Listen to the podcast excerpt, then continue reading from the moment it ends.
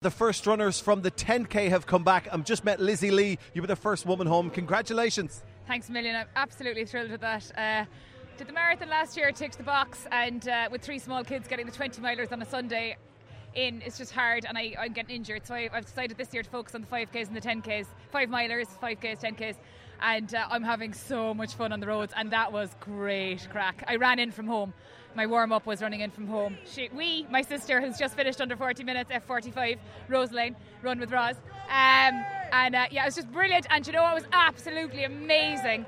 was there was a turnaround and you had thousands of runners coming towards you and I had my name shouted left, right and centre by every runner in Cork. It was, oh, it was goose, I honestly had goosebumps. And then coming back in the Quays and they were on the other side running Long Merchants Quay there. Oh, it was just fabulous. Was you're an Olympian. You're a marathon, an Olympian marathon runner. Did you not feel a bit like, oh, I'm way too good for this at any point? Not in the slightest. In fact, what's the opposite to imposter syndrome? You know? Oh, I, I, I just, I, I uh, oh, it's just. I, am just having so much fun now. It was uh, for years. It was pressure, pressure, pressure, miles, miles, miles. You know, get up in the morning, had to get it done. Now I don't set an alarm. I go out and I just enjoy it. And days like this, like this is where Tony's like, no, we have the fun. Now you've got the miles in the bank, the years in the legs, and we're going to have so much fun on the roads. And I am having, I'm having a ball to be able to come out here, run from home this morning, and win the old 10k. And now I'm, go- I'm going down to start the half as well. I'm doing the starter's gun for the half.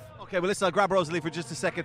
What what are the conditions like? Oh my God, it's roasting. First time in my life. Lizzie had said three words in my head: respect the heat. So I went out with our friend Gary, who has the 40 balloon, and I just stuck like glue to him and it was the first time I've ever done it bar. He told me to kick at the very, very end. But Lizzie's advice was brilliant because you can't go for a time today, you can just go for a position. So it was super. And we, we have a lovely day now. We ran in, we'll run home. Oh, we have to go over. Lizzie has to start, as in say, ready, steady, go, the half marathon, and then we'll go and have a coffee. But you just beat the 40 minute mark. You happy with that?